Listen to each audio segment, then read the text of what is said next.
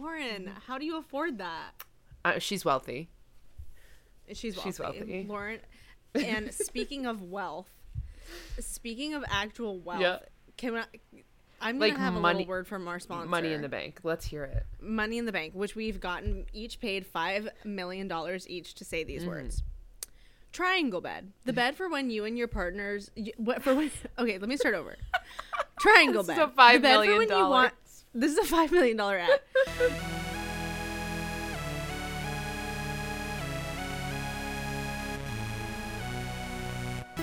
Stinking a little bit. Not knowing the next time you'll have to poo. Tiny skunks. Wearing bodysuits but not buttoning them around your vajayjay. Smelling like herbal essences blue. Buying candles and burning them 18 hours a day. Welcome to Crazy Hot, a podcast about what makes us all so fucking hot. Hello. We're crazy horse. And so are you. I'm Eileen. It finally stopped snowing. I saw two cats chasing after each other. One was white and one was brown. I hope that they fall in love. And I'm Lauren. Diamond watch? No, honey. It's a fruit by the foot with gravel all over it. Oh, wow. Lauren, how do you afford that? She's wealthy. She's wealthy. Lauren. And speaking of actual wealth, yeah. I'm going to have a little word from our sponsor. Money in the Bank. Let's hear it. Money in the Bank, which we've gotten each paid $5 million each to say these words. Triangle bed. The bed for when you and your partners... Okay, let me start over. Triangle bed. This is a $5 million. This is a $5 million ad. Triangle bed. The bed for when you want you and your partner's heads to touch, but no other parts of your bodies. Sleep the opposite way if you love to play footsies, but hate having your partner's hot, stinky breath on your face in the morning. Triangle bed. So addictive, you'll never physically be able to get it out of your room. I'm so sorry about that. The idea that someone would buy a triangle bed is disgusting to me. It's horrible. But we did each get paid $5 million to say that, and we will have to mention it 4 more times per our contract with the Triangle Man. 4 times? The Triangle Man. He is a horrible man. He is a horrible man to do business with. If you are in the greater LA area, do not do business with the Triangle Man. Absolutely do not. Circle Man, Square Man are fine. Triangle Man, only half a man, because the triangle, half a square. And if you're thinking, this reminds me of the Mr. Men books, like Mr. Bump and Mr. Lazy and Mr. Birthday. It's exactly that. They look just like that. I forgot about those. Who was your favorite Mr. Man or Little Miss book? I've never read the Little Miss books, which I think is really fucked up of me. That's so sexist of you. I know. I'm not an advocate. I'm not an ally. Wow. Oh, my God. Okay. So who's your favorite man book? Ugh. Yeah, I know. Well, I would probably say Mr. Bump or actually Mr. Bump, because at one point he falls out of the bus when he's the bus driver and everyone rides the bus for free. And that's like the worst thing that happens is that he doesn't charge people right bus. Yes, that is such a good lesson. I think that if you be yourself and harm befalls you, other people will profit from that. I really like the one that's the Mr. Angry or Mr. Loud or whatever, and how he's like yelling and screaming at the people, and then they just like pretend not to hear him, and then he's finally like, can I please have a sausage, and nicely, and then they like give it to him, and I'm like, I remember when I was a kid, I was like, there's no way they didn't hear him before that, but okay, sure. Then he like tiptoes home. And my favorite Little Miss book was Little Miss Sunshine, honestly, because it's the only one I'm remembering at this moment. Wow. Lauren, that's your homework. Read the Little Miss books. Okay, I'll take them out of the library. Change your life. Yeah, check out like 20 at the library. You'll fly through them, like a minute each. I would love to, because I read them to a little girl who we laugh and laugh and laugh. Do you? Oh, yeah. We laugh and laugh and laugh. When Mr. Bump fell out of the bus, we were laughing for no less than 8 minutes. And, oh, my God. Like, truly belly laughing. And I wanted to get the Little Miss books for her, but they're like $57 to get a little cube of like 10 Little Miss books. Which, like, yes, like, charge for yourself. You know, I think that's important. Little Miss should be like $39 more than Mr. Books, but absolutely, you know. But at the same time, I like the thought that I would have $57 to spend on children's books is ridiculous. I think all girls should get a woke rewritten set of the Little Miss books, a woke less apologetic set of the rewritten set the fuck up. Of the Care and Keeping of You, the American Girl doll book that taught us to like finger spread our own vaginas to like figure out what's going on there. That's not what I took away from that, but yeah. Oh, I like either flipped through that page and pretended it was not there, or like stared at it, and I was like, "What the fuck?" Like, yeah, like ew, our bodies ourselves. More like our bodies are disgusting, and I have to do this wishbone maneuver on myself to like figure out different portals. It's like when you get a new MacBook and you're like, Jesus Christ, what plugs in here? I don't know. Yeah, you're like have to figure it all out. I remember when I bought that book at the school fair, my mom and I were I was in 6th grade, and we were talking to one of my 6th grade science teacher named Mr. Comstock, and he was low key really hot. Sorry, Mr. Comstock, if you're listening. Can we use his first name now? We're all adults. Yeah, his name is. Well, I don't want to say it in case. I mean, did you go to school in a different country? No, this 6th grade I was back in the United States. Oh, okay. Anyway, my mom, he saw my book. He saw that I had bought something from the book fair, and he was like, "Oh, what did you buy?" And I was like, "Oh, just like an American Girl book." And my mom was like, "You didn't want to tell Mr. Comstock that you bought the Care and Keeping of You?" And I was like, "No, absolutely not. He can't know that I'm an 11-year-old girl with a changing body. No way." But Mr. Comstock did know. He saw you walk into school week after week with changes. No, stop. Mm-hmm. Stop that. That's gross, Lauren. Just say his first name. What was it, Richard? No, I'll tell you later. It actually kind of rhymes with his last name. Anyway. Dump truck? Let's. Dump truck Comstock. The third? What was his name? Yeah, Dump Truck Comstock the third. Teacher. Hey, Mr. Comstock. Here's something science can't explain. Why you have such a dump truck ass. I started calling my ass the heat above my feet, and my partner doesn't think that's very funny. But the heat above my feet. Yeah, because if I stand up, it's like a plumb line down to my feet, right? So I'm like, you get the heat above my feet. And he doesn't like it, but I think I'm gonna get that. That just makes me think that you're talking about farts. Well, farts come from there too. Yeah, they do. All right. That's enough of that. Triangle beds. When you want to keep the heat away from your partner's feet, triangle beds. Really sorry, guys. I'm sorry about that. We have to say it 3 more times. Only 3 more times. I'd do anything for $5 million. Okay, so... Do you want to introduce our guest? Absolutely. Okay. Absolutely. So, our next guest, you may know as a very active participant in the Broadway community here in New York City, a lover of coffee, a knower of all things, a trivia goddess, a wonderful friend. Her name's Mary. You can call her Mare if you're close to her, but ask her first, okay? Please introduce Mary Catherine Ragus. With consent, you can call With her full consent, may I introduce Mary Cath Rag. Mary, right up top, why are you so hot? Why are you so hot? What's your deal? Oh man, this is so fun. And a reminder, it doesn't have to be like physical. Hotness comes in all forms, like mental, emotional, and physical. So anything about you that you think is like super attractive about you to others. I have a really approachable and expressive face.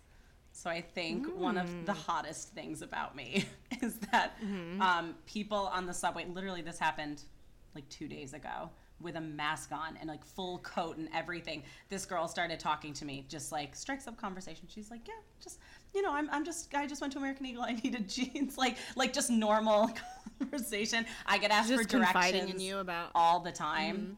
And I have friends that are like, I have walked the streets of New York and never spoken to a soul. And you just spoke to 2 people because they came up to you. And so, so I don't attribute that. Yeah. I don't attribute it to like physical attractiveness, like I needed to talk to you, but I 100% think I have an approachable, grinning face that people can sense, like, yeah, she'd probably continue this. Just like an aura about you that is very welcoming. Yeah. And like I wouldn't punch someone for like approaching or like brush them off. I was like, no. What would you punch someone for? What would I punch someone for? Yeah, like give me a scenario in which you would punch someone. And do you ever fantasize about getting in a fight with another person? You know, I'm not a very violent person, but I really don't like hypocrisy. Like, I don't feel like the pit of rage in your stomach, you know, like that feeling. I don't really get that often. But if someone stands for something and then does something else, that like really gets at me. So I don't really like that. Interesting. Yeah. So hypocrisy. Yeah. Wow. People that like we go better back not on their be word hypocritical. And stuff like that. Not a grudge holder. It just like, makes me annoyed. Like, who's that guy in American history who is the betrayer? Bernard. Benedict Arnold? Yeah, Benedict Arnold. Dump truck. Yeah. I knew that was Benedict. Okay, so Benedict. So you would punch Benedict Arnold. Cumberbatch. I would punch Benedict Cumberbatch. He's a hypocrite too. I love Benedict Cumberbatch. Why? But okay, so you would punch Benedict Arnold. Yeah. Frame of reference. Yeah. Okay, cool. I don't think he was a hypocrite. He was like a treasonous. Yeah, but he was elective spy.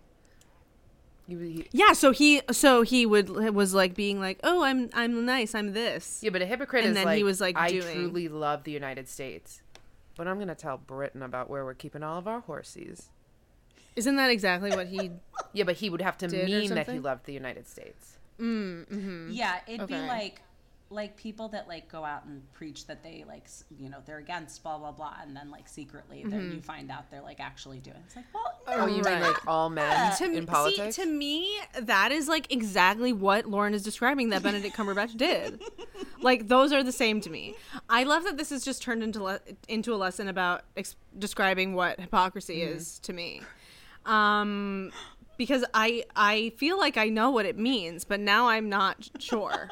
You know what I thought about was when someone's like, okay, so I have, as I said earlier, maybe not on air, but I've been watching The Bachelor reluctantly for the first time. And by reluctantly, I mean like, I'm like so disgusted by it. I turn it off and then I have like an itch to watch it immediately. When somebody confronts someone and is like, I don't care. Like, I don't give up. Boop, what you care, you know, talk about, and they're like in your face yelling, and you're like, okay, obviously you do. Or people who are like, I just want peace, like I just want to be over it, and they like drum up more problems around it. Or people who like gallivant as peace-loving, like, you know, wholesome people, and are like real shady little snakes. Correct. I'm talking mostly about men, even though I use my female voice to explain that. But that's like a big hypocrite. You have a that's somebody I would punch to be like, okay, well you need to get out of my face. Like Victoria on The Bachelor. What the fuck? Yeah. Wait, Mary, do you watch The Bachelor? Oh, I'm so out of the loop. I don't watch The Bachelor. Have you ever watched it or no? Never. Okay. Have you ever seen? Yeah, honestly, I'm sorry. I don't mean to cut you off. No, go ahead. No, please. I've watched this scripted show about The Bachelor though. It's called Unreal, and it is fantastic. It is written so well. It was on the Lifetime channel, so I am sure you've never seen it unless you've scrolled through Hulu looking for some good female empowerment TV. But it is. They do behind the scenes, so you can see how like the people running the show are like, yeah, well, blah blah blah said this about you, and so like blah blah, and like they go up and they go and they now create like the drama. It is so good. 10 out of 10 recommend. Wait, I have to watch this. It's on Hulu. It's called Unreal. Oh my God, I will be watching that. Yeah. Wow. Honestly, yeah, don't start watching it because I had never watched it until like this past season. And now I'm like, I totally get why people watch it. I totally get it, but it is awful and it really makes me dislike myself. But for enjoying it. Continue. Yeah, and just for being like so and just for buying into, like, it's all fake, obviously. And, like you said, you know, they're creating these moments where, like, they get the drama. And I also just, I follow some of the girls from this past season are showing up on my TikTok, and mm-hmm. people are like mm-hmm. commenting, and then the old bachelorettes sort of are like, this is actually how it goes, you know, blah, blah, blah. And it like takes them hours, and the rose ceremonies are at like 4 a.m. Correct. And like it makes me so you're gonna love Unreal angry that like, you know, that I'm there salivating over this when I know that it's wrong and bad. But you know what? Give me a break, universe. We're in a national pandemic. Let me like we're what in I like. A global pandy, mm-hmm. and I'm going to watch The Bachelor. Yes. Okay. So anyway, when it comes to reality TV, I like. Mm-hmm. I've never been able to get into the competitive ones, like the Survivor mm-hmm. or like American Idol, where mm-hmm. you're like slowly ticking down and then one person's gonna win. That's like not my game. Mm-hmm. But mm-hmm. I have watched all of the Real Housewives of New York and will continue. So wow. It's not about like I think I'm like better. I'm just like there's just like a timeline of TV that I have yeah. trouble getting mm-hmm. into. But man, if you just give me mm-hmm. people living their day-to-day lives like the Kardashians, I hate that I yeah. love it. Mm-hmm. But I like the Kardashians. I went through a Kardashian phase. Yeah. I think I'm over it now, but I definitely was through a phase where I was like, they're actually like good people and their lives are hard, and now I'm like and just listening to them bicker and banter sometimes makes me feel like my yeah. family's around, so it's just like I'm like we're Italian. Aww. So like if I was ever home alone, I'd just put them on in the background because I was like, oh, people like voices, familiar voices. That show really affected my speech more than any other show. I literally started to like explain things like this, and I was like, I did not go to Miss Piss and Shit's Academy for screaming. Miss Piss and Shit's Academy for screaming. That's gonna be our. We should see if we can get them to sponsor us. That's a TikTok that I'm stealing from, but it's so funny. That's pure. But I went to school to speak like this, and I am naturally gifted at speaking like mm-hmm. this, and there's so many beautiful modes to speak in that I'm yeah. all mm-hmm. showing right now. So to start speaking mm-hmm. like this and to be talking to the love of my life and being like, I literally cannot take any more of this. I hated mm-hmm. that. Yeah. And I had to stop watching the mm-hmm. Kardashians mm-hmm. because it was fucking up my speech. The stuff we watch, mm-hmm. I'm like, when I watched Pretty Little Liars, I like mm-hmm. binged it mm-hmm. like probably like 6 or 7 years ago now at this point, but like mm-hmm. watched a lot of episodes in a row, and my outfits got progressively cooler and cuter and more accessorized to the point where like by season 4 I was going into work and I was like so put together in the morning mm-hmm. and I was like, oh mm-hmm. this like it works, like it's so mm-hmm. funny how yes. much like what you watch really affects how you mm-hmm. exist as a human. Yeah, especially if you're a mimicker. Wow. I feel like mm-hmm, a lot mm-hmm. of theater folks are extremely apt at mimicking things that they see. Mm-hmm. You know, when you finish a movie, again, another TikTok. But this was a thing before TikTok. You're just plagiarizing TikToks on our podcast, and people are going to come after us and sue us. Everything is based on something else, so come. You're right. Everything is a copy. Nothing is original. There's only 5 stories. Triangle bed. Okay. I saw that on based off of one of our favorite shapes, the triangle. If you want your feet to touch but your head to not, or your heads to touch but your feet are hot, consider a triangle bed. Contact Triangle Man. If one of you has lice, I recommend playing the footsies. Time. Oh my god. But anyway, I'm sorry, Mary, what were you saying? Something about a TikTok? No, you said there are only 5 storylines, and I said that I also saw that on TikTok. Oh yes. I was saying that. Well, I saw a TikTok that said there was only 36 storylines, which I think even that is a lot. Like that's too many, I think. It felt like too many, but I it's worth digging. I also saw that one and did not dig into it, but I would. I'll tell you the storyline that runs through all of reality TV is women pitted against other women. Yeah, and that's fucked up. Real talk. Mm-hmm. How does The Bachelorette work? Because there's only one woman on that show. So is she like constantly talking about people out of the show? The men caddy? Yeah. Yeah, you know what though? I started watching a season of The Bachelorette because I was curious and it's not as good, and it is because the men are more respectful of the other men, and really? That is garbage. Like, and then the woman, I just would not, as the Bachelorette, I would so not feel safe standing in a room of 30 men who all wanted to have sex with me, and were like actively trying that. I would be like, I don't feel safe in this room, actually. Yeah. But yeah, the show itself is like is not as good because the men, there's just not as much drama between the men, and yeah, we're not used to watching men pitted against each other in the same way, so it's not as good, and I think for that reason, not as popular. Isn't that fucked? I totally buy that. Yeah. Oh, we're just playing into this anyway. I'm gonna have to look into that myself. It sounds boring. Yeah, I wanted to watch the season with Hannah Brown, because she was on a former season of The Bachelor, and she was like really good, and whatever, and she has this huge fan base. But that season is not available anywhere to stream. Which one's the one that just they just got divorced? Colton Haynes and Cassie. Yes, that was The Bachelor. And I did also just watch that season because I heard about all the drama with him jumping over the fence. I met them. What? They came to a show I was working, and I met them, and I didn't watch. Of course, I don't watch The Bachelor, but they said this is The Bachelor, and they just won. And I know my cousins watch it, so I had them do a video that was like, "Hey, Anna, Allie, and Courtney." And so now I follow them because I'm like invested, because they were so nice. They were genuinely so nice. But now I'm seeing all this drama, and I'm like, they're splitting up. And she had COVID. Yeah, they split up. He had COVID. I think he had COVID. Colton had COVID. Yes, and he was living in her parents' home, and they all like quarantined. It was a whole thing. I know a lot about the storyline, but nothing about their actual. Wait, so they were really nice. What was their vibe? What vibe did you get from them? He is like super small town, the kindest man, and he was there because it was like through a nonprofit thing. He gave me like, guys that are just kind of like just blissfully unaware kind. Like, he's like, I have no reason to be, like, mean or whatever. I just am. And, like, like, he reminds me of, like, people I've met from, like, Pittsburgh, where I don't know where he's from.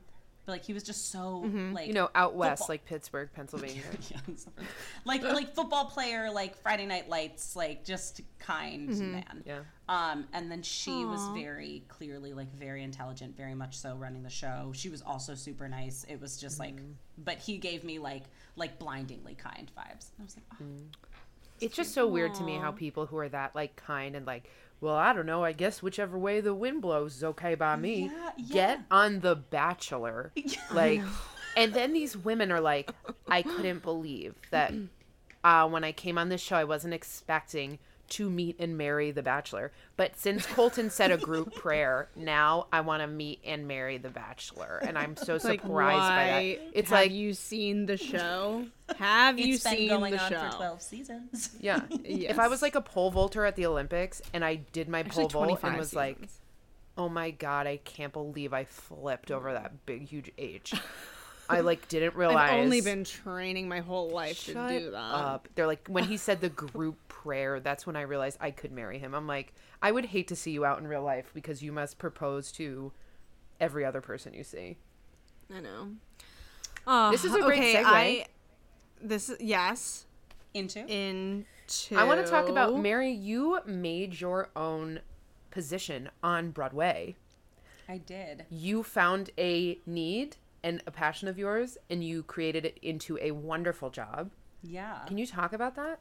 Absolutely. I full disclosure, cannot take total credit for the position. I was hired into this job at Once on This Island after working 9 to 5 for like a solid 5 or 6 years in different Broadway capacities. I was working at Roundabout Theatre Company and Spotco, both great companies. I worked at Geva Theatre in my hometown, and all of them were 9 to 5 desk jobs. And after like 5 or 6 years of that, I was like, wow, I am bad at this. And if like I looked out the window one day and saw it being like super sunny, and then scrolled Instagram and saw like I had friends that were like sitting in the park like midday on a Tuesday, and I was like, that's what I want for the rest of my life, not this.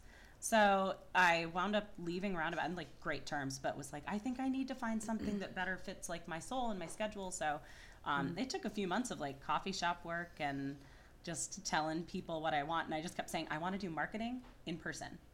And I didn't really know what that meant. And Once on This Island had a job opportunity that was the lottery and like social media engagement before and after the show. And I was like, cool.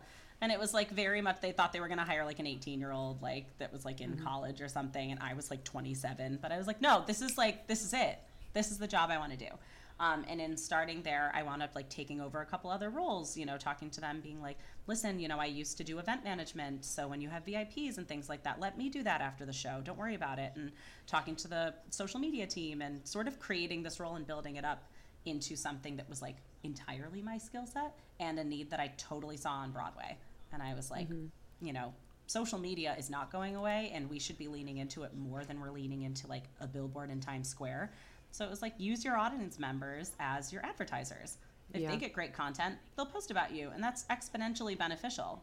So I took that from Once on This Island, which was like my home, pride and joy. I worked on the show Getting the Band Back Together, both through the same producer, Ken Davenport, and then Once on This Island closed, and I was devastated and sort of lost for a month. And we were all devastated. It was it was really weird. I worked on the Polar Express show for a month out of pure need. Which was an interesting time. I no regrets, but it was like out in Jersey, and I was like, well, what am I doing in my life? I have to take the Polar Express to get to the Polar Express. I can't listen to that song that's like, if you just believe. They played all the same music. That's the Polar Express? Yeah, I actually I don't know that song because I have not seen it's the song that plays at the end, and it's sung by Josh Groban. And it would believe just... Oh, wow. Your heart is saying. Hear the melody that's playing. That was the song. So much to celebrate. So then after working there for about a month, I wound up working on the Gloria Steinem play, which was the coolest thing ever, and I got to meet Gloria Steinem there, which was bonkers.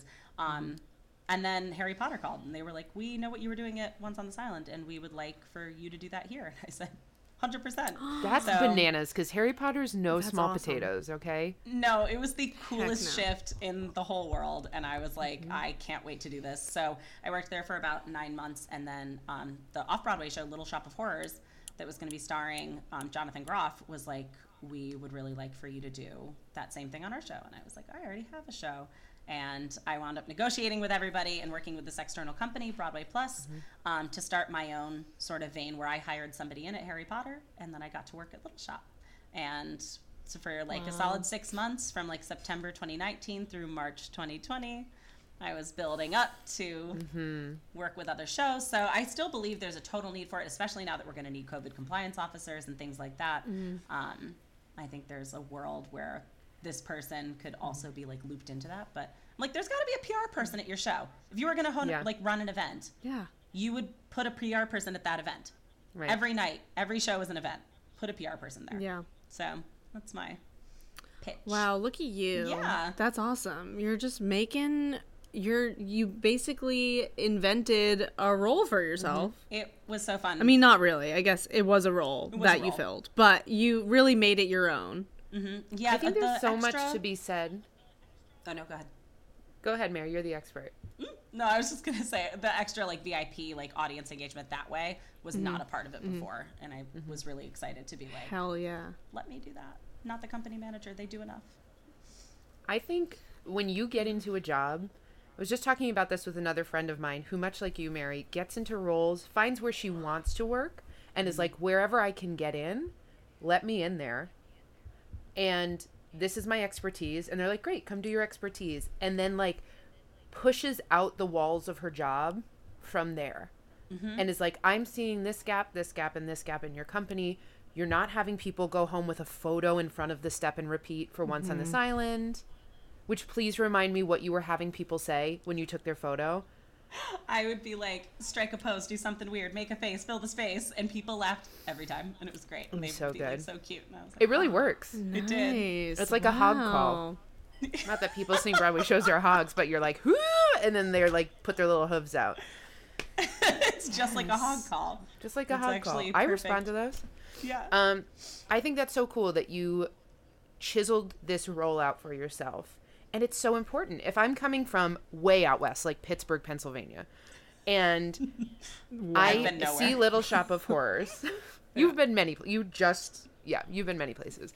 And I say, I took a picture. Jonathan Groff came out. This person who works on the show, you know, you could be like the popcorn bag collector, and there's still like this New York City person who works on the show. Asked me how I like the show. That gets at least 50 people just talking about that show. And then when they come to New York, they have a hook. I think that's so important marketing-wise. You're right. Who's going to see a Broadway like a billboard and be like, oh, look, oh, I should tell my friends about that. Exactly. 100%. That was my whole, I'm like, people go off of referrals now. It's why we have influencers. Mm-hmm, so, mm-hmm. you know, treat even somebody with 70 followers, treat them like an influencer because they're going to go talk to their friends.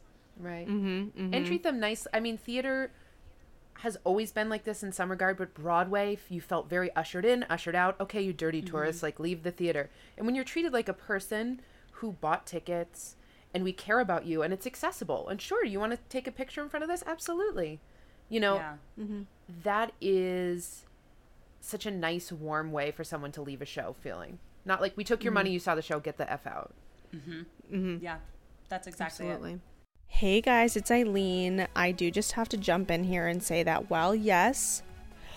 Oh my God, I sneezed. Did you guys hear that? While yes, this episode is sponsored by Triangle Beds. It is also sponsored by Virtual Broadway, which our own Mary Ragus, who you are listening to right now, is on the founding team of.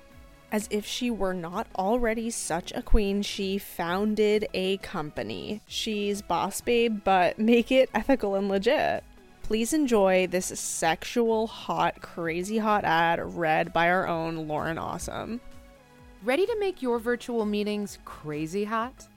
Virtual Broadway produces custom engagement experiences for companies featuring your favorite Broadway talent. Each experience is completely tailored to your organization, from custom songs about your core values to interactive workshops for your affinity groups. Virtual Broadway does all the heavy lifting, and you get approval every step of the way. Visit virtualbroadway.com or email us at sales@virtualbroadway.com today. Do you have any, crazy stories, crazy customers or people who saw the show? Yeah, I have too many stories. There mm-hmm. were some where, people would come in obviously, way too drunk and, come out and be, fighting mm-hmm. in the lobby and go upstairs. We had... one of my favorite ones, though, was Richard Kind. Do you know that actor, comedian? Yes! Oh, my God, so he yes. came to the show the first time with... Patty LuPone, which was hysterical. Mm-hmm. And so the two of them mm-hmm. were we did photos after the show. And then he was like, I'm bringing my family later this week. And we were like, great, cool. Can't wait. We'll totally bring you backstage. Absolutely. He comes back later that week, but he hadn't bought a ticket for himself. He was like, I have already seen this. I'm just going to hang out here in your lobby while my family sees the show. And we were like...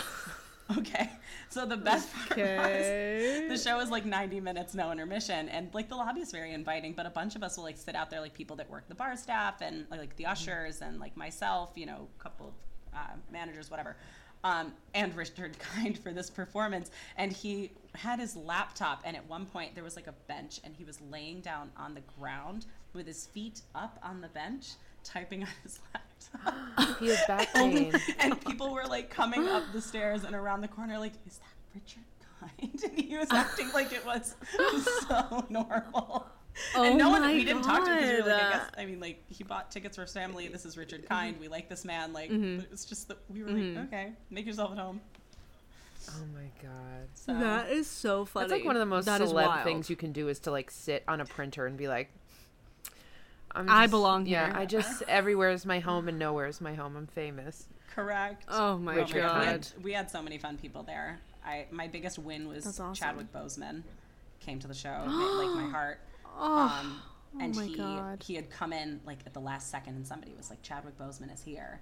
And I didn't get to him before the show to be like, hey, do you want to come backstage afterward? So I was like, mm-hmm. if I don't get to this man, the movie mm-hmm. had just come out, Black Panther. And the show was an entirely BIPOC cast. And I was like, this mm-hmm. is I have to capture this moment. And if I don't, I'm mm-hmm. failing at my job. Mm-hmm. Mm-hmm. And so I snuck up next to him during the applause for the show because there's no intermission. And I'm standing there and I'm clapping too, pretending that I'm super discreet. Mm-hmm. And I turned mm-hmm. to him and I was like, are you Chadwick Boseman? And he was like, no, you've got the wrong guy. You got the wrong guy. And he pulls his hood over. And I was like, oh my God, I got the wrong guy. And I turned to him and I look at him again and I was like, no, this is too much buzz this. And I was like, I think you're Chadwick Boseman. And if you come with me right now, I can get you backstage to meet the cast. I know they'd love to meet you. And then I can get you out of here without being seen. And he was like, oh yeah, I'll do that. And he grabbed his friend and they came backstage. And it was I was like, I was like, that was so, it was the most nerve-wracking moment, because I was like, what if I'm not great with faces? What if I got the wrong guy? Right. Oh my God. And it was just so, and he was so kind. Imagine you brought him backstage and it wasn't Chadwick Boseman, and then like everyone backstage was like, who the fuck is this? He was like, I told you I was not Chadwick Boseman. So yeah, I told you I wasn't Chadwick Boseman. My name is Dump Truck Cum Truck. I'm a science teacher. Oh man! Oh, wow, that's so nice. Oh, I miss Broadway. What a clutch move! I miss theater. I saw, when I was really down, I had just gotten fired from my job at Equinox Sports Clubs, a Trump sports club. If you want to join, bring your Canada Goose. We do not support. I just want to emphasize, we do not support this. That was a joke. I had just gotten fired from Equinox, and Mary was like, why don't you come see the show? And I was like, Mary, I can't. I'm a garbage man now. And she was like, not literally working for the garbage collection, but like, I'm trash. Don't bring me there. And I got the same fucking treatment as Chadwick or non-Chadwick Boseman. Mary was like, come see the show. I wept. That was the best show I've ever seen. And then I got to go see the cast, who are all Mary's friends. It was just so fantastic. Mary, what a New York moment. If that was illegal for you to do, we can cut this part out. Yeah, if that was illegal and you could get fired 10 months later or like years after doing something like that. No. It was so nice. We can cut it out. It was so nice. It was all good. Mary. That is so funner. You had one of the best birthdays ever. Oh. Let me paint the scene, okay? It's Mary's 30th birthday. It's January of last year. We are in the dead of winter. Mary loves trivia and has been doing and hosting trivia wildly successfully, also crushing trivia at some local haunts in Hamilton Heights, upper West area. She decides to rent out the coffee shop that she loves the most, Manhattanville Coffee, and host a nighttime trivia event, private, for her friends. It was beautiful. The all glass windows, floor to ceiling, were like fogged with that kind of like steam of someone having a party in the middle of winter in a glass, room. She had trivia that was based on things she loved. There was a photo wall, like, talk about being good at it, like a step and repeat birthday photo wall. Created by you.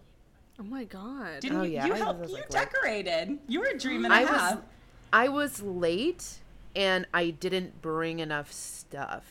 You absolutely I was later because I showed up after you when my party should have already started, and you and our friend Jonathan had helped decorate the whole place, and it was the kindest, most wonderful thing because I was running late and I hadn't finished the questions.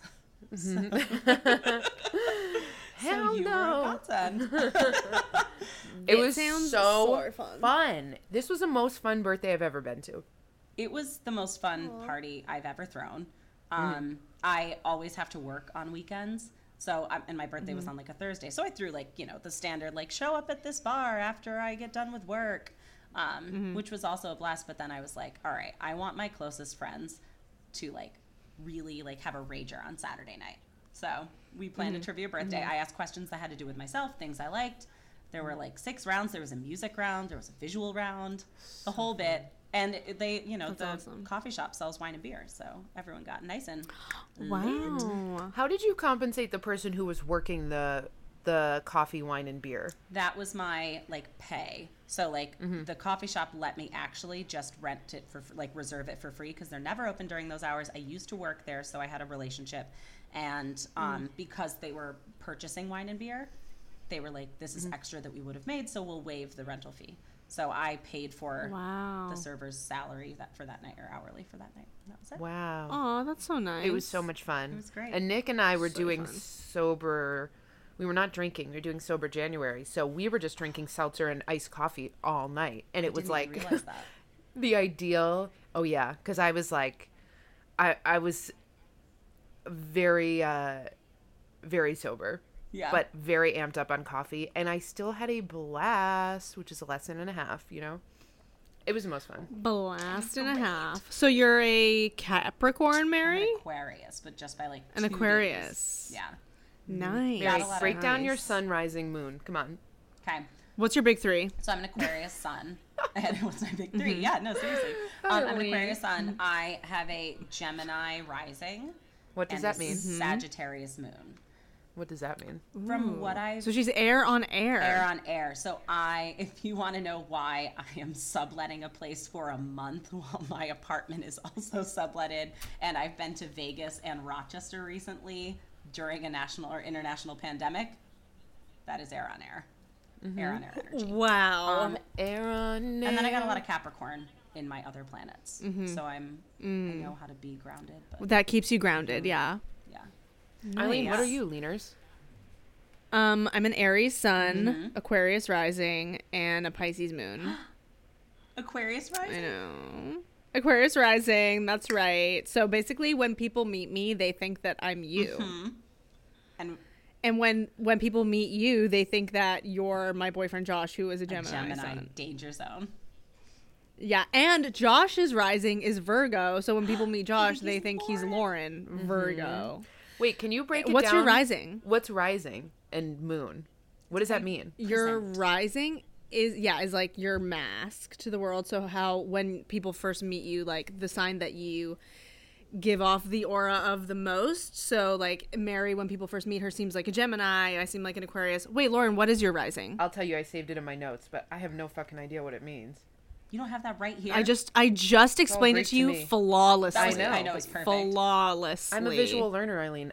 Words mean nothing to me. You are a visual learner. Wait, can you describe what moon is in your brain? And your moon sign is how you relate to your emotions. Mm-hmm. So, for example, I have a Pisces moon, and Pisces is a water sign, and they're very emotional and very sort of like vulnerable and closed off at the same time. Mm-hmm. That's probably not true actually about the closed off. I'm gonna cut out the closed off because that's gonna make me sound like a fucking idiot. They're vulnerable. They're vulnerable. They're very vulnerable. And so when it comes to my emotions, I basically I cry all the time, like without even knowing how. I can't argue without crying. I instantly cry. It really annoys me. I hate it. I hate it too. And I have my little sister and my little brother are both Pisces. They were born one day and 4 years apart. So their birthdays are right after each other. Wow. And neither of them are very emotional at all. I feel like I'm like the only emotional person in my family, actually. We'll probably cut this out. But let's dig in. Yeah. Let's do this. Mm-hmm. People, what I've learned from TikTok is people really hate Pisces, like a lot. Like the Pisces slander is real. Really? Yes, everyone's like, "What's the worst sign?" Pisces. I always thought it was Scorpio. Everyone. Yeah, that's. I think for men it's Scorpion. Could you be a worse symbol? Could you be a worse fucking bug? Scorpions. Let me just break down scorpions for those of you who are like, "What's a scorpion?" A freak. Please bug. Explain what a scorpion is. You know somebody who goes to the gym and gets too many muscles and they look like a bug or a beetle? That's basically a scorpion. It has a stanger, okay, and it will sting you. They're glow in the dark. If you put a UV light on them, they light up bright green, like a glow in the dark army man. And they fucking kill pets in Arizona. Terrible. And during dust storms, they blow into your window. I don't want that. Well, that's more. I don't want to live in a place where there are scorpions. Like Australia, there's like, there's snakes and shit and like deadly. Oh, tunnel spiders that shoot out of tunnels in the ground into your hair and face. No, thank you. Mm-hmm. And scorpions. Guys, I found my breakdown. Are you ready? Thank you. Yes, thank God. Okay. Obviously, main presenting Virgo through and through. September 12th, baby. I'm a Virgo. So you're a Virgo sun. I'm a Virgo sun. My moon, which I wrote in my notes, deep down inside, people would not guess this about you. Gemini. Okay, Gemini moon. So interesting. Corinne. Oh, Corinne, if you're listening to this, I love you so much. She's one of our friends. Yeah. Nice. She and I both Geminis. Gemini moons. Gemini moons. Wait, is Corinne a Gemini moon or she's a Gemini sun? She's a Gemini moon. She's a Pisces sun. Oh my God. Okay. So Gemini moon sucks. And rising, how people see you, Leo. Leo. I actually totally buy that. That fits entirely. That makes sense.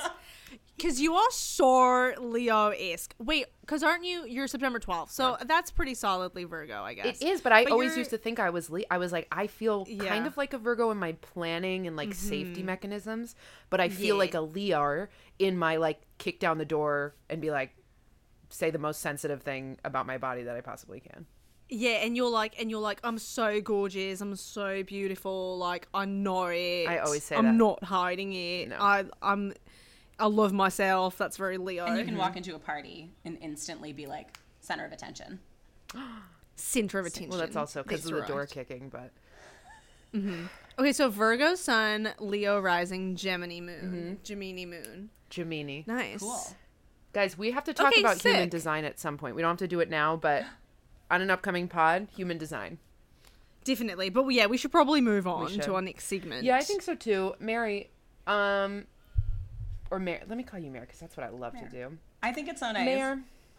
Mary Catherine. Sister Mary Catherine. When I'm nervous, I like to. Your last name is spelled like ragus, like plural ragu. The better thing about my last name is backwards it's sugar. Oh wow. So Mary, where can we find you on Instagram? Mary Catherine backwards sugar. Oh yeah, I'm Sugary Ram. It's my full name backwards. And so my little image logo is like a little lollipop and then a ram. Wow. Wait, that is really clever. Cool? Mary, you must work in social media marketing. Clever accident. When you and your sister were growing up, Mary, can you just quickly go over a game you would play together and what name you had in that game? I sure will, Lauren. Thank you so much for asking me about this. I really appreciate the attention this moment in my life is receiving.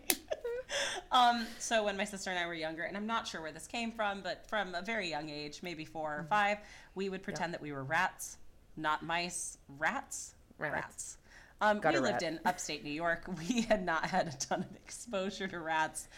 I don't think I'd ever seen one, but I thought the way that the sound, like when you say rat, it like had like a wild, like a better sound than saying, no, we're just cute little mice. So we, in our brains, we were like cute little mice, but we would say like we were rats. And my sister's name was Rat. My name was Ratley. Oh my gosh. Perfect. My future in fashion. So those of you who are listening, wow. I'm showing the Zoom a gutter rat crossbody bag that I located horrifying. For Mary. Oh my God. Can I be clear? After that time in our lives, and like, so she was Rat, I was Ratley, and we would create little like garbage piles for ourselves. I think you should just talk about the weird stuff you did all the time. We would create garbage piles for ourselves. So we would take like printer paper and crumple it up or newspaper and crumple it up and like pretend that was trash. And then our mother would make us like clean it up, obviously, at the end of the day. So we would keep it in like old newspaper bags, those like thin tube ones. So we would have those sitting all over our house growing up. Oh that we would, what like, are those, write. Mrs. Ragus? Oh, those are the girls' rat garbage toys. And like we grew up to be relatively normal for the most part, so I think it's like I can't imagine my mother having to explain that to people. And then when our brother was born 6 years after, so I was like 6, my sister was 5, and he was like our little, we'll play with him. He became Ratty, R-A-T-T-Y. So we continued this until we were. And they didn't old. You have a cleaning service? They had a cleaning company with a terrible deal, but I still remember the song. And the song was, we're Rat and Ratley's cleaning company. We'll clean your floors. We'll do it all day without getting bored. We'll do it all for fun, but get money too. $30 an hour or $10 a room. Terrible deal. And no, this is 90s money. This is 90s money, $30 an hour. $30 an hour or $10 a room. Take the $10 a room. Do not go by our hourly rate. So anyways, that's a thing in my past. Wow, we could blow it. Should hide, but don't. And then I actually don't like any kind of rodents now in my adult life. Like my sister and brother had hamsters. Absolutely I think they're not. Like, no. I don't want to be near a mouse. I don't want to be near a rat. I accidentally kicked a rat recently. I was, by accident, I was like running because I was late to meet some friends, and I was like in sandals in the summer. Oh my God. And I ran up the street, and it cut across me because I'm in New York City, Oh my God, no, stop. It hit the edge of my foot, and these two girls behind me saw it, and I screamed and freaked out. The girls were like, we saw it, we're so sorry. And I was like, oh. My friend was like, you almost here? Over text. I was like, I just kicked a rat. Yeah. In open-toed shoes? Open-toed shoes. I got to the restaurant that and, horrifying. Sterilized my foot. It was the worst thing. No. Which is so funny, Mary, because you wear, rat-kicking, sexy-ass, big boots with heels all winter and fall. Yeah. So, of course, you had to kick a rat, in your beautiful Pretty Little Liars, summer garb. No. I know. And a rat, you literally scraped its teats with your toenails. Oh. Please cut that. I actually, one time you will not. We actually can't cut. We can only cut one thing per episode. One time I was walking on the sidewalk and a rat ran over my foot. And I wasn't wearing open-toed. I was wearing sneakers, but I was. Still? I was horrified. I mean, I was jumping the rest of the night. Every time I thought of it, I would go like this. I, couldn't. Did you throw them out? It was horrible. The sneakers. No. Yeah. No, I think I blacked out. Yeah. I actually don't remember what pair of shoes it was. That's good. Even specifically. That's actually it is perfect. Probably because I would. If you live in New York, you have to have a suspension of disbelief that you're not sitting in. Nothing's happened to you. Piss, shit, dried semen, feces, mm-hmm. everything has that on it. Or you have to be totally comfortable with the COVID vaccine. Mm-hmm. That's my one or the other. My favorite, I have kicked a rat. I don't give a shit what's in that vaccine. It'll probably be fine. You know what's so scary? Tell me you don't care what's in the COVID vaccine without telling me you don't care what's in the COVID vaccine. We're only going to run this by TikTok trends. Yeah. If you're not on TikTok, you actually can't listen to our podcast because you won't understand. Put a finger down, New York City edition. Have you ever kicked a rat? Have you ever kicked a rat in an open-toed shoe? Yeah. Has the man that sings All of Me and has a speaker in a gift bag ever dropped his hat or eye patch on your mother when she was visiting you? Put a finger down. Has the man that threatens to jump off the above ground 125th one stop ever stuck his head into the train and said, if no one gives me $20, I'm going to jump off this 125th one stop while you were with a guest who was visiting you from the city? Put a finger down. Has a man ever dropped a Coca-Cola can that was open on your head while you were sitting on the subway as the doors were closing on 59th on an express train? Put a finger down. And he left the train? No. The doors were closing at 59th Express, so I had to take this train after an open can of soda had fallen onto my head and then spilled onto my hand and arm and, the whole body. And then the doors closed, and they didn't open again until 125th Street. And I was like, oh, my God. With all of these people on this crowded train and the man who had just spilled that on me. And we were all like... And I was clearly mad, and everyone was looking at me like, how are you not being cool about this? And I was like, how are you all looking at me like I'm the one that did something bad? Yeah, what the fuck? That's typical New York. You guys, this is a TikTok right here, just FYI. This is a TikTok. We can make this a TikTok and go viral. Let's go viral.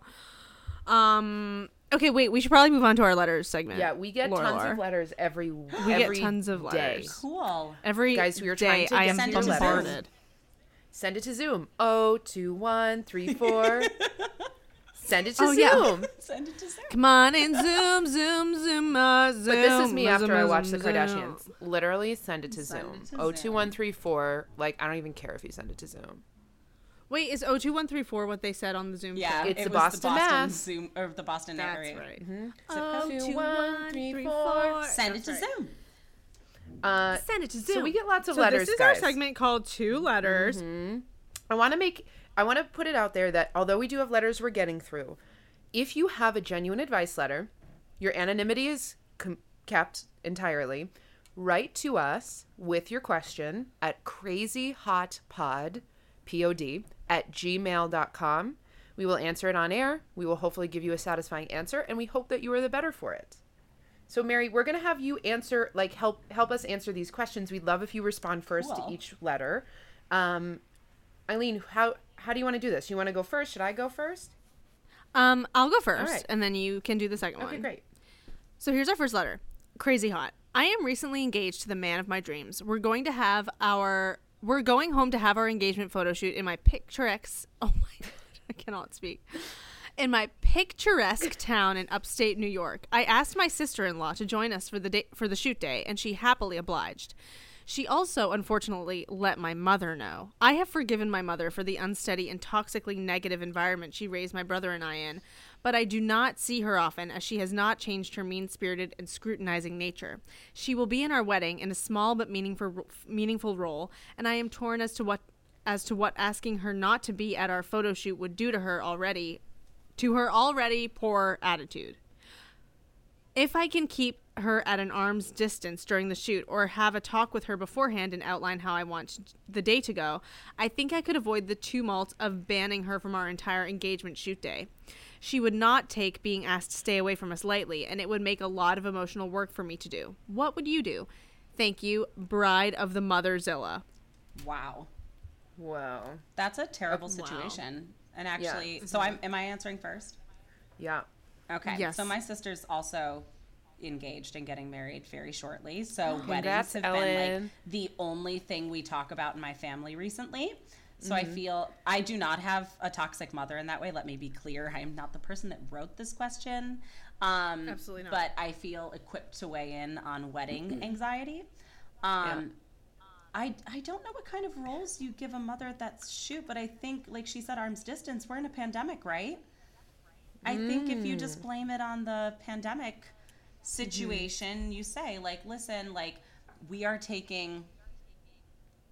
Yeah, I think you have to blame it on precautions, and I think there's a way to skirt it that doesn't hurt her. Skirt. Yeah. That's smart. Yeah. That's really smart, Mary. I didn't even think about it. And that's easy. You're just like...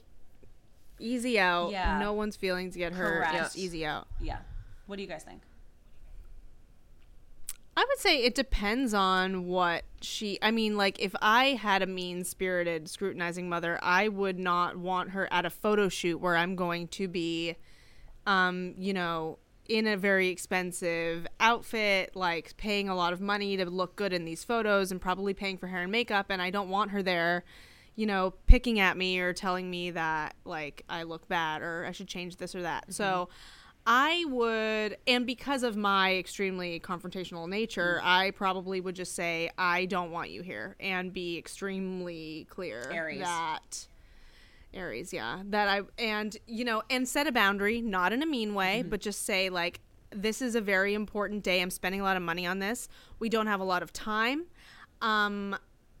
We can't have a lot of people here. You can't come. And just, like, be absolutely blunt about it. Just, like, you cannot come. And if she throws a fit, she needs to grow up, because she's a grown-ass woman, and she needs to get over it. And you're already putting her in the wedding. I mean, she can't, she's in the wedding. How much can she complain? She doesn't have to be a part of every single little step.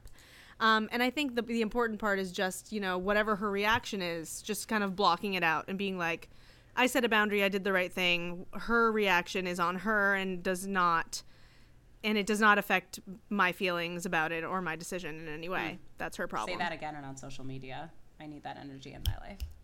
Yeah. Set a boundary and hold it. I do. Set a boundary, hold it. Their reaction's not about you. Wow. Love that. Yeah. Eileen, you're a boundary queen. I try to be. Okay. I'm a golden retriever that will literally let anybody touch the underside of me. I don't mean that literally. And that's my answer to this question. Thank you so much. There you go. No, I would let her comment. Let her boss me all around. No comment. I'm going to read the next letter.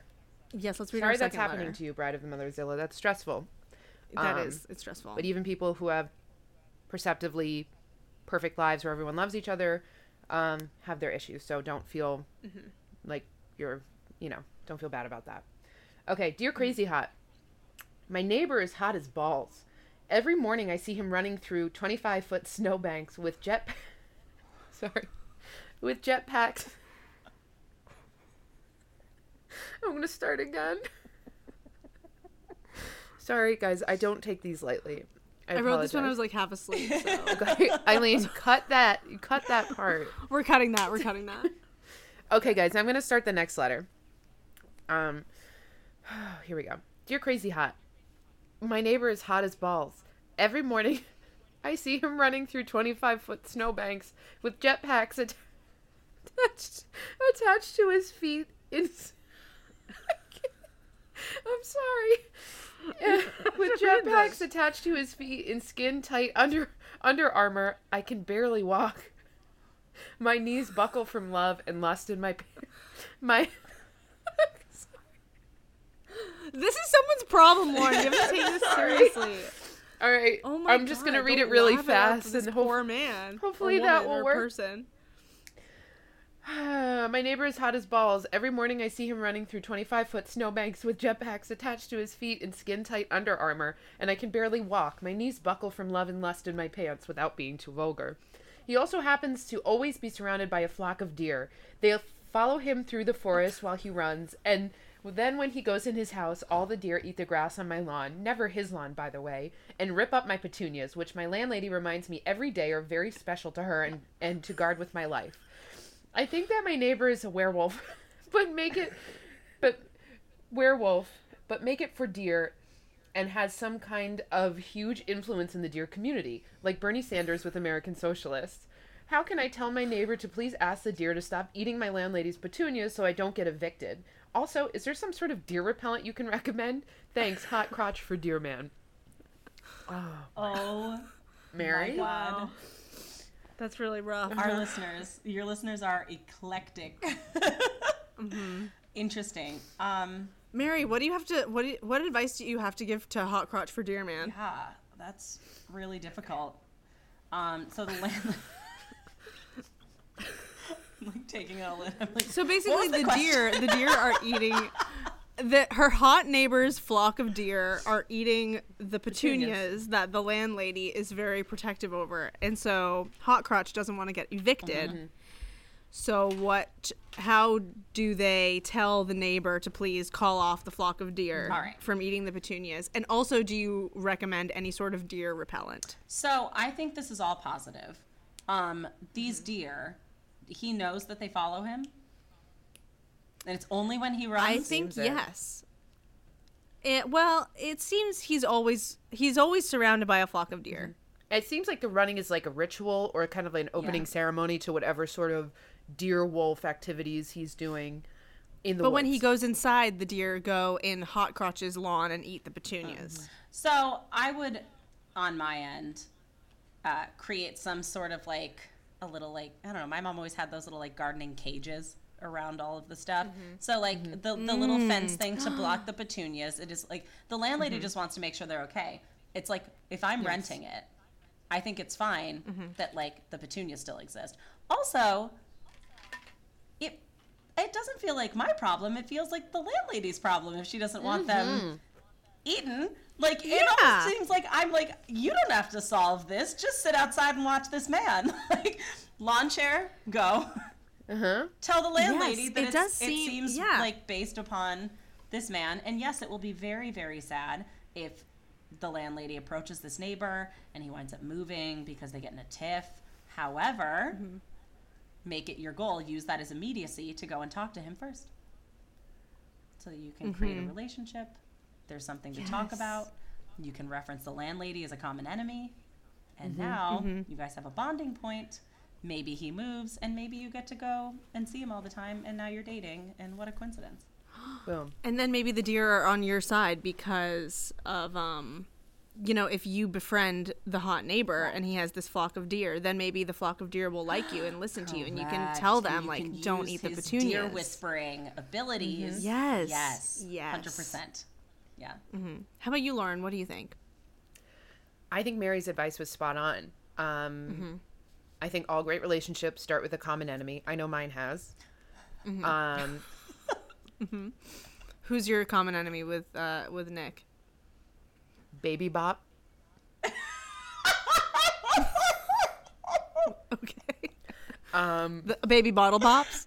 Nope. No, Baby Bop from Barney. Barney's little baby sister. Oh my God. Like, I completely forgot about Baby Bop. BJ's little sister? Because there was a character named BJ on that show. Mm-hmm. Yeah, smart. Yeah. And you a wholesale club named BJ. Later. Yeah. Yeah. Wow. I think I also agree, like, TCOP to your landlady. Take care of your own plants. Mm-hmm. All right? That's not your problem. Mm-hmm. And maybe when you guys both move out together, you could have, like, a feast on those petunias. Because nobody should be holding you know, an extraneous like plant over your lease. If you have depending on where you live, you should have incredible rights per the 2019 laws that have been passed in New York State and many other like comparable states. Your tenants' mm-hmm. rights are at an all-time high. So I would say don't be afraid of your landlady. Don't let it impede your decision-making with this dear God. Mm-hmm. And go for it. Also, we're in a global panda bear. Why mm-hmm. is... That's right. Why is the petunias the highest thing on her list of things to be concerned about? Yeah. Also, how are they growing if there's 25-foot snowbanks on the ground? Correct. I would check out and see if there's some enchantment happening. He has jetpacks on his feet. And Under Armour. Skin-tight clothing. Mm. He is wearing a 100% Under Armour skin-tight suit with jetpacks. A super-powered mind, a mechanical canine. Mm-hmm. Absolutely. What is that from? The Jimmy Neutron theme song. Jimmy Neutron. Aw, J. Nooch. Okay, well, that was great. Mm-hmm. Again, if you want our advice, please write in to crazyhotpod@gmail.com. Mm-hmm. And I think we should move into the lightning round. Okay, so Mary, this is the lightning round. It is quick, 1-word to 3-word answers. Don't sweat the numbers. Okay. Just fast, off the cuff. First choice, mm-hmm. best choice. Are you ready? Mm-hmm. This is pop quiz. Go ahead. Mm-hmm. Okay. Strut or gallop? Oh, gallop. Check my TikTok. Backflips or belting? Backflips. A skunk named Candy or a snake named Fluffers? Snake named Fluffers. Daniel Craig or Hugh Grant? Hugh Grant. Go-to Mario Kart character? Waluigi number one. Maid service or laundry service? Laundry service. Big engagement ring or huge wedding? Huge engagement ring. Marry, fuck, kill. Hamburglar, Big Bird, the Cookie Crisp Wolf. Marry... Hamburglar, Big Bird, Cookie Crisp Wolf. Kill the Hamburglar, marry Big Bird, fuck mm-hmm. the Cookie Crisp Wolf. Absolutely, nice. Mary. You pass 100 out of 100. That's my favorite question ever. I need to write that down or I'll just, copy and paste that in the podcast. You can listen to the pod. So, yeah. What a great question. I loved Big Bird. You know he's crazy in bed, the Cookie Crisp Wolf. He is strung out on any wolf. A nut. Any wolf, fucking hot. Check any cartoons. Mm-hmm. Every fucking wolf is so hot. They make them like Oh my god, wait, I just thought of a TikTok. Perfect. The Cookie Crisp Wolf. And then it's like that song that's like, bum, bum, bee, dum, bum. What's wrong with me? Why do I feel like this? Why am I doing this cereal ad for $13? I felt that way about Jafar. Okay, Mary, you have to make that a TikTok. You guys, this is basically just a TikTok generator. Brainstorming. Yeah. I need this daily service. Because I've been slacking on my TikTok content lately. Guys, you know what I want to do? Let me generate this. You know that TikTok that's a little boy with a hot dog filter on, and he's like, "Am I a peepee?" Yeah. Oh yes. I want to do that sound over Jeff Bezos, because he's bald as hell. Gold. And a bad boy. He is bald as hell. Well, Mary, it has been such a freaking pleasure. Yeah, is there anything that you want to plug? Yeah, I want to plug a couple of different Instagram accounts. I work for a nonprofit that was mainly functioning when Broadway was on, but we've taken online during the pandemic. It's called Open Stage Project, and its main goal is to get high school age girls on like the fast track to like the tech careers and mentoring and things like that, so they can work backstage on Broadway in like props and lighting and sound, and it's super cool. These jobs are awesome, and yeah, we find that it tends to skew very heavily male, and we were like, I think that's just because of like the pipeline. So we are creating a female pipeline so that they have friends in the union that will help, show up for them. It's amazing, and it's been a really cool network. Oh, yeah. Fun thing to work with. So Open Stage NYC, Open Stage N, New York City YC, is that all is the social media handles for that. Hell yeah. I also want to plug Virtual Broadway, which is a company A couple of Broadway colleagues and I have started. We are Virtual Broadway handle on all social media, but virtualbway.com. Our SEO is terrible because I am still learning, so bear with us. But it's been this really cool way to help Broadway performers still get some work during the pandemic. We started right in March with myself, my colleague Margaret Skoglund, and Kevin Ramasar, and we help Broadway performers get work through different corporate events. So whereas, you know, they would probably be holding like day or week long conferences and they'd want entertainment, we're now doing entertainment for their like online conferences, and we have all of the tech handled and things like that, and they sound beautiful and it's amazing. They sound so good. Go to the Instagram and watch that. And it's been the coolest thing because, you know, all of our Broadway performer friends are out of work. And now, you know, there's such a market, especially in like, you know, middle America states like Pennsylvania. Rhode Island. But places that don't have a ton of access to Broadway. So we actually do see the ability for this to continue when shows come back, because it really helps. Amazing. And follow me. I'm awesome. Sugary Ram. SugarayRam. It's my full name backwards. I love TikTok. Got really into it during the pandemic, and I'm having fun. Sick. She's amazing. Mary, you're amazing. You will not regret looking at any of those. We love you so very much. Love you, Mary. Thank you so much for being here. I love you guys. Thank you. This was so fun. Oh, my God. The lightning round especially. Great. I'm, like, taking those questions on the road. Nice. Take them. This has been crazy hot. We're crazy hot, and so are you. So are you, babe. Join us next week when we figure out why the fuck are not all books hardcover. Goodbye. Bye now. You did it. Another Crazy Hot on the books. If you have questions, want to inquire about ad space, get anonymous advice, or make a declaration of your undying love for us, you can email us at crazyhotpod@gmail.com. And find us on Instagram at @crazyhotshow. We love you. Thank you so much for listening. And don't forget, you're hot as fuck. Mwah. That's perfect.